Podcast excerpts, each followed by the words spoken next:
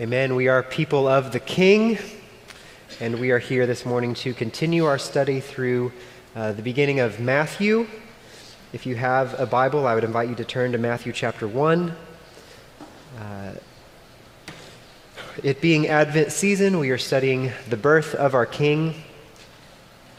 I mentioned last week that I feel like Luke often gets all the Advent love. He has the more expanded birth narrative. Um, but we are focusing on Matthew this year, and one of the key themes that he pulls out is just Jesus' kingship. Last week we looked at the first part of Matthew 1 that has the genealogy of Jesus, and we saw that Matthew is connecting everything in the Old Testament, all of the history, all that the Old Testament encompasses. And he's connecting it to Jesus, saying that Jesus is the one who fulfills these promises. This morning, we're going from that 30,000 foot view, zooming all the way in to the actual birth of Jesus. Matthew shares more of Joseph's perspective. The Gospel of Luke sticks more with Mary's POV. And in that, we're, we're still, though, going to look at the ways that Jesus fulfills all of the promises that have come before. And then because of our perspective through redemption history, we can see who this Jesus became. So we're going to look back and see how his birth fulfills this promise. But then we're going to look ahead in Jesus' life to see the ways that Jesus is the perfect bridegroom, and he is an even better husband than Joseph, who's a pretty good example. We're going to see that, that Joseph is a pretty faithful husband, but Jesus is even better. It's a lesser to greater argument.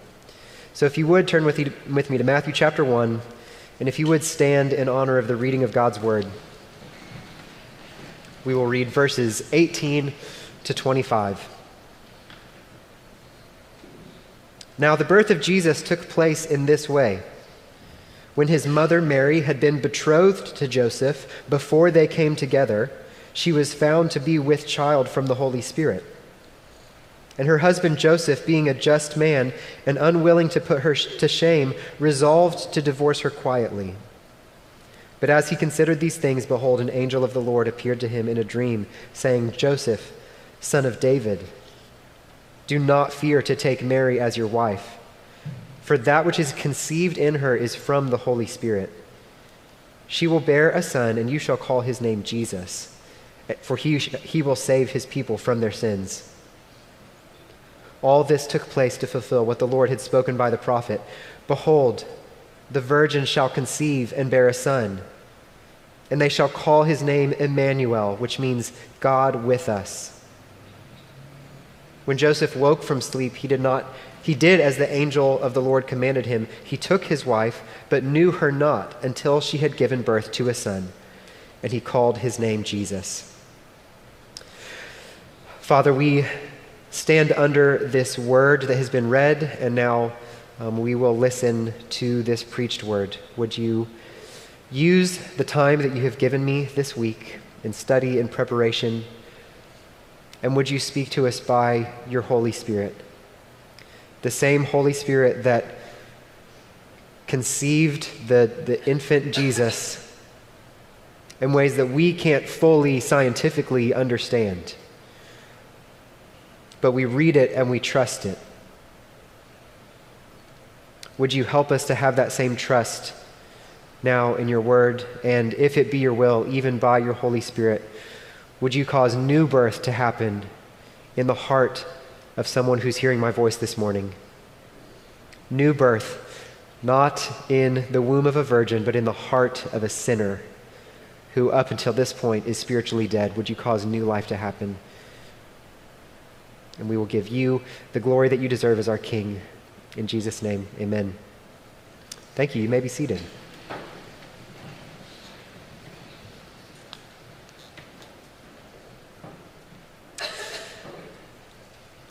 In verse 18, Matthew begins Now the birth of Jesus Christ took place in this way. This was no ordinary birth. There is something special about this birth. This birth was promised beforehand. My first point is a promised birth. If you remember our genealogy that Matthew gives, starts with Abraham and then the, the key verb is that he was the father, the father. This person fathered this person. This person fathered this person. We hear that 42 times that someone fathered someone else. Notably, Matthew does not say that Joseph fathered Jesus. There is a change here, there's a break in that flow. Joseph took his wife, but before they came together, she was found to be with child from the Holy Spirit.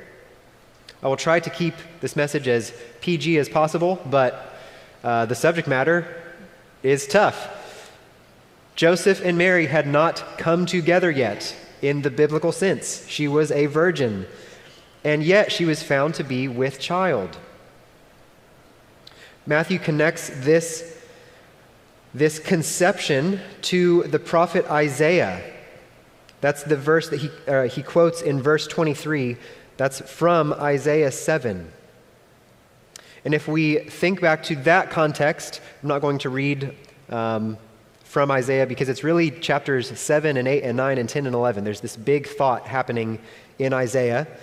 And thinking about it being the beginning of Isaiah, there is impending judgment that is coming on Israel. The prophets were sent to Israel and to the kings to warn of how their disobedience was leading them toward consequences that were impending. And so in Matthew or sorry, in Isaiah 7, Isaiah is warning King Ahaz, saying, Brother, we are, we are off track. There is idolatry in the land. There is coming judgment. But what's interesting is that there are other sons that Isaiah speaks of. Isaiah has a son, his own son, that is named Maher Shalal Hashbaz. That's my best attempt. Let me tell you what it means in English, though. It means the spoil speeds, the prey hastens.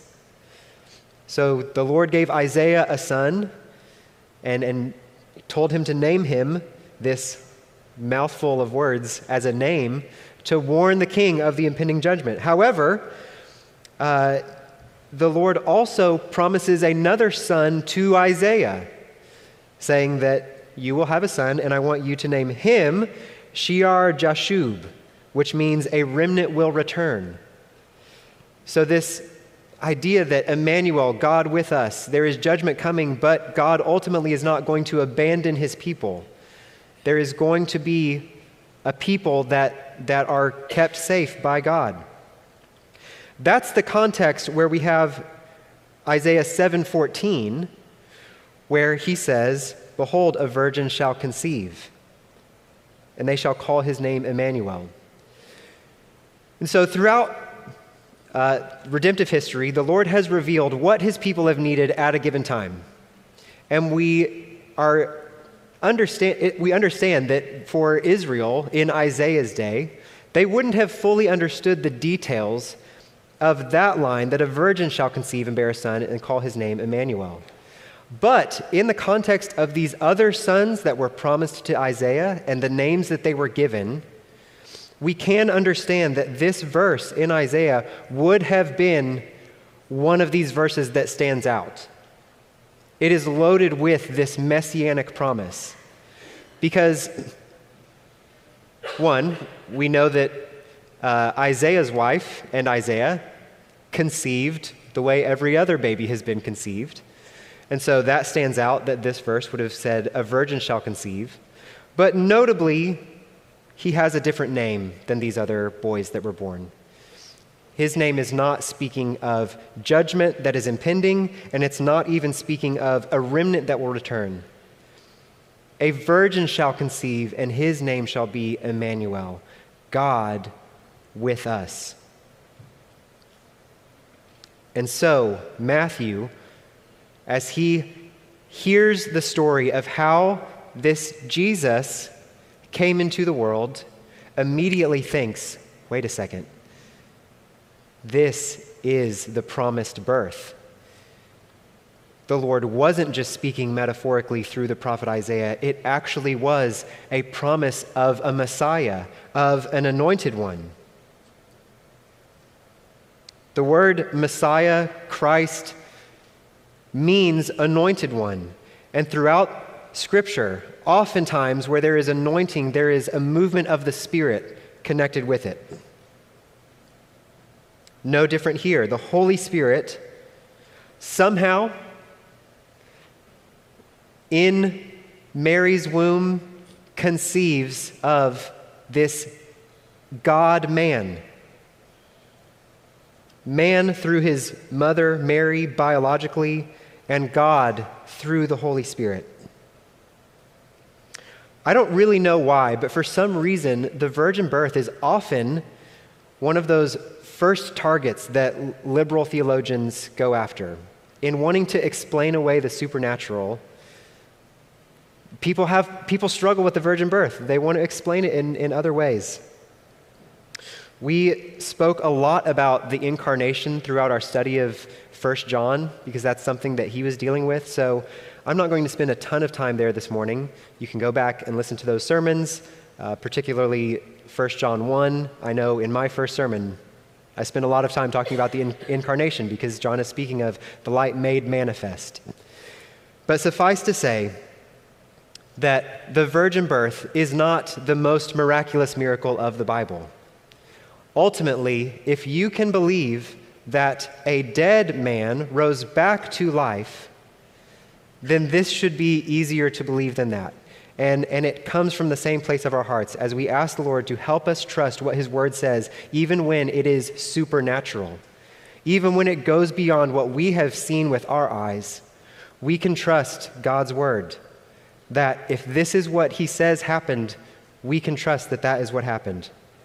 And in the same way that the Holy Spirit somehow in Mary's womb conceived a baby, the God man, then from that we know that this was no ordinary man. His death can have special meaning, and his resurrection can be trusted as well.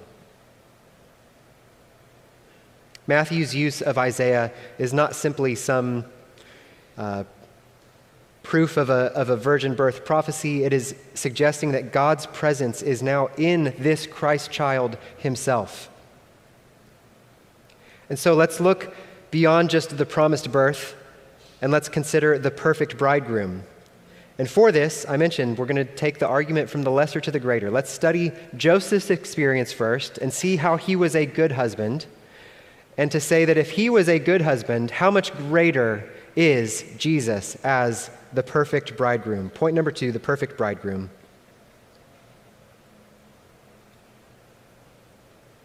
Now, the birth of Jesus took place in this way when his mother, Mary, had been betrothed to Joseph. So they're engaged. They have not had the wedding ceremony yet, but they go together. But before they came together, before the wedding had been consummated, she was found to be with child from the Holy Spirit. And her husband Joseph, being a just man and unwilling to put her to shame, resolved to divorce her quietly. Think about, put yourself in Joseph's shoes. Up to this point in history, every baby had been conceived one way. It is understandable to think that he could have been hurt. He could have been upset. He could have been righteously upset. He could have been indignant at a wrong that was done to him. He could have brought, he could have vindicated himself in a way that brought shame upon Mary as a consequence for her supposed sin. And if she had sinned, she would have deserved that. However, notice the character of this man Joseph. Her husband Joseph, verse 19, was a just man and unwilling to put her to shame. That word just carries with it the idea of righteousness. Perhaps your translation says he was a righteous man. He was upright. His life lined up with the will of God. he lived a life that demonstrated the way God would want a person to live their life. And so his actions are not that he just vindicates himself and brings shame upon Mary. Instead, he determines to divorce her quietly. He's resolved to divorce her quietly. He holds his fiance and his marriage with open hands and trusts that vengeance belongs to the Lord. He bears the shame in himself.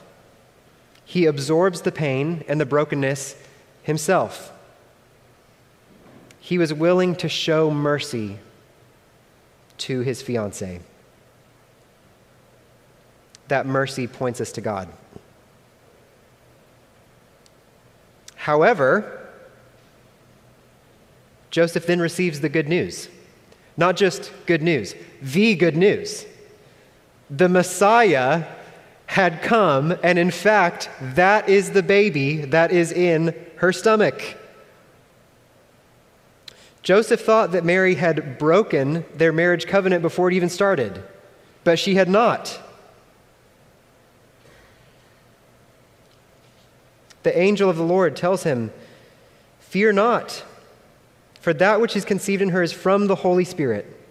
She will bear a son, and you shall call his name Jesus, for he will save his people from their sins. We are in wedding weekend, and so, as Dan mentioned and prayed, thank you for praying for our marriages, brother. Um, that's on my mind as well. And I mentioned a little bit about covenant yesterday in the ceremony, but I want to take a little bit more time today and think about this. Covenants are so much more than just legal contracts. Covenants create a new relationship between two parties. They give durability and security to that relationship and to those people in a way that if, if those people just continued to be friends because they liked each other, a covenant gives more strength to that relationship because it is also legally binding a, an intimate personal relationship is made more personal by a covenant. Throughout Scripture, the Lord relates to his people through covenants. Mary had not broken the marriage covenant before it started, she was innocent.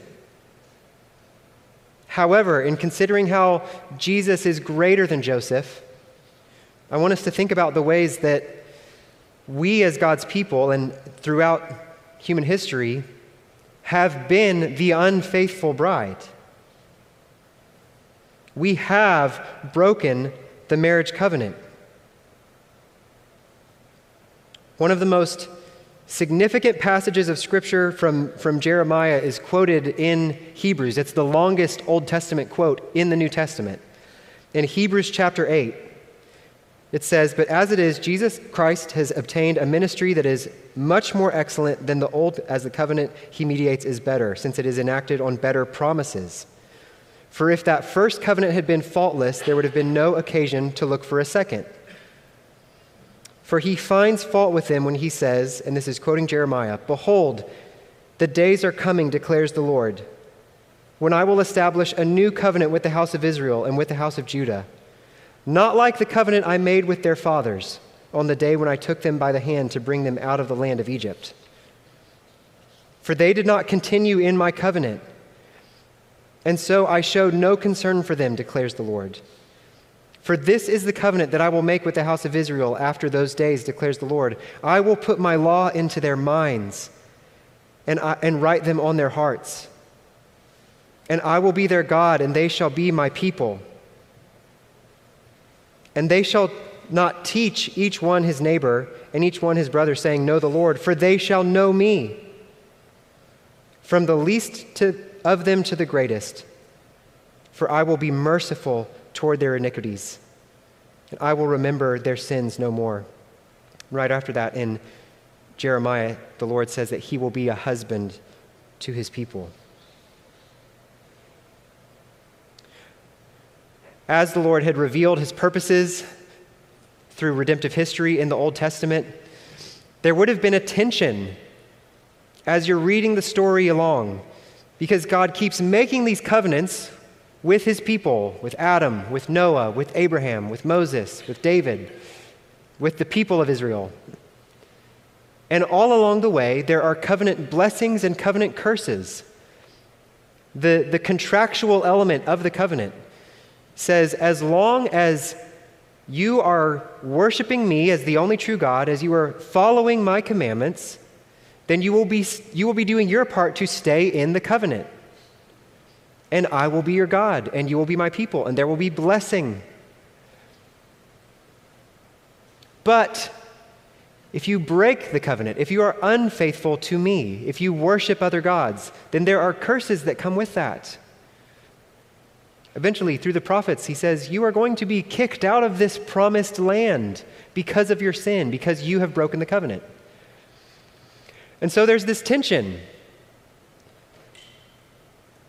Are the covenants dependent on the human agent upholding their end of the deal or not? God is faithful, and he shows great patience with his people. But does that mean that our actions don't matter at all?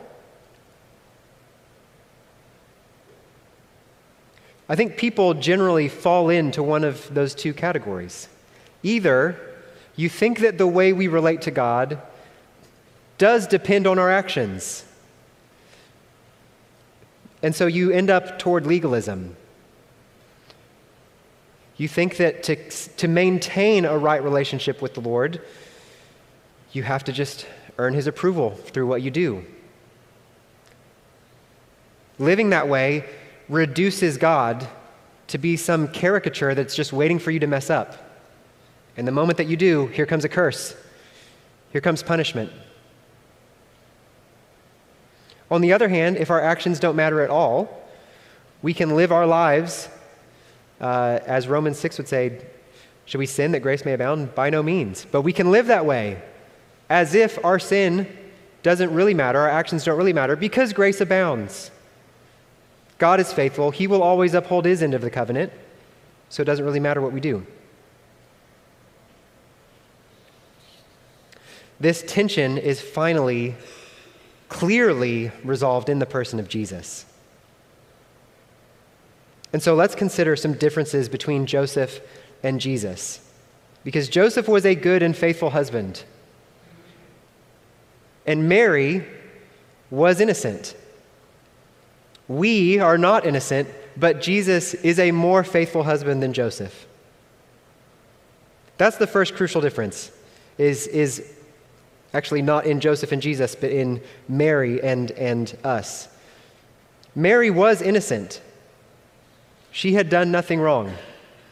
She was being used by the Holy Spirit to bring forth the anointed one, the Messiah, into the world. We have broken the covenant. We have been unfaithful. Our sin is rebellious treason against God our Maker. And so, what Jesus does is so much more amazing and glorious. Joseph was a righteous man, upright, just. And out of his righteousness, he decided to show mercy to his bride. Jesus was also righteous, perfectly righteous, in that he was a new kind of Adam because he was not fathered by a human man, he was fathered by the Holy Spirit. And his perfect, righteous, upright, just life led to him showing mercy to his bride by absorbing her punishment in himself.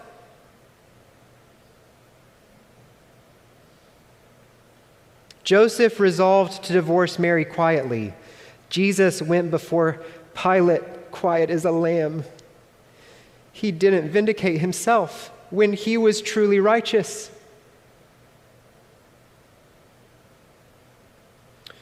The book of Leviticus, at least in the ESV, whenever it's talking about sexual sin, it talks about uncovering nakedness. Don't sleep with your neighbor's wife and uncover her nakedness. Joseph didn't expose Mary's nakedness as if she had sinned. And yet, Jesus' naked body was nailed to a tree. He paid the penalty for our sins, and in doing so, wipes away our shame.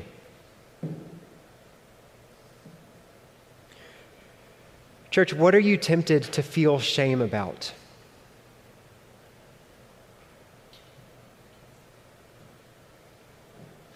If you are prone toward that legalistic side of things, of thinking that the new covenant is somehow dependent on you living the Christian life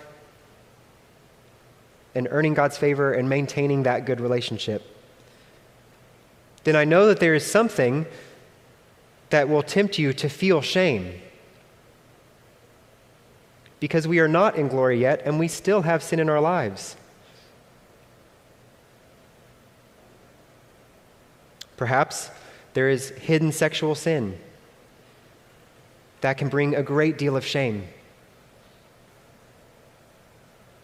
What are the things playing through your mind that you're like, if that was put on the screen for us to all watch right now, it'd be very uncomfortable. We have a better bridegroom than Joseph. His death did not just pay for our sins, like the penalty, but they take away even our shame of them. Romans 7, Paul is this back and forth. I do what I don't want to do. I don't do what I want to do. Who will deliver me from this body of death? Thanks be to Jesus Christ our Lord. Romans 8, there is therefore now no condemnation for those who are in Christ Jesus. For God has done in Christ what the law, weakened by the flesh, could not do. He sent his Son in the likeness of human flesh, and for sin, he condemned sin in the flesh so that we who walk by the Spirit might have the righteousness of God put to our account. Colossians 2 says, And you who were dead in your trespasses and the uncircumcision of your flesh, God made alive together with him, having forgiven us all our trespasses by canceling the record of debt that stood against us with its legal demands. This he set aside, nailing it to the cross. I love the way that Paul phrases that the record of our debt. Christ has paid for our sins, He has paid the penalty, but He has also abolished the record of our debt.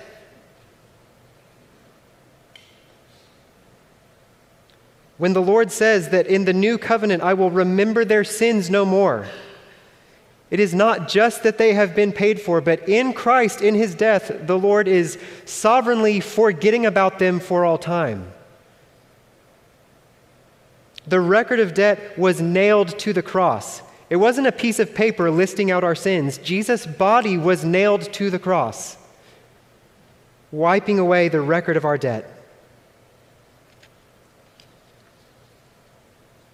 We can live in the fulfillment of that covenant promise that was coming. We are in the new covenant now, where God says, I will be their God and they will be my people. Put that again in just marriage ceremony language. You are mine and I am yours. Christian, Jesus is not ashamed to call you his bride. And it is out of experiencing that love that we are motivated to walk in love and obedience to Him.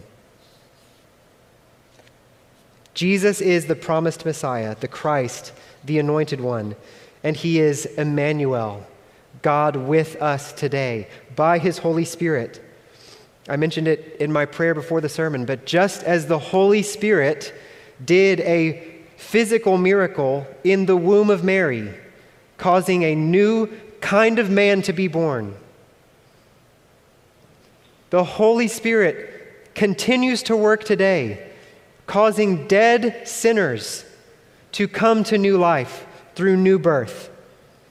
We are new men and women in Christ by the power of the Holy Spirit. Let us look to Jesus, the Son of David, the bridegroom who is more faithful than Joseph, whose actions are more glorious than his. And let's be motivated to love and obey him, having been loved by him. Let's pray together. Father, thank you so much for your word. Thank you for the different gospel accounts that give us different lenses to look through the story of our Savior and see Him and praise Him and love Him all the more for what we see.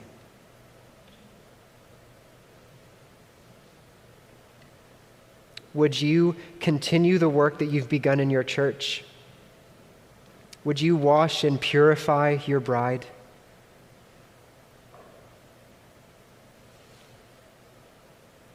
May we not think that our actions are what maintain the right relationship with you. May we recognize that your actions have earned us a right relationship with you. And may we not think that our actions don't matter because you will forever be faithful. May we see what you did on the cross and be motivated toward right living. Help us to live more obediently to your word because you have loved us first, and so we love you and want to express that love through keeping the new covenant, through obeying your word. Help us to do this by the power of the Holy Spirit. In Jesus' name, amen.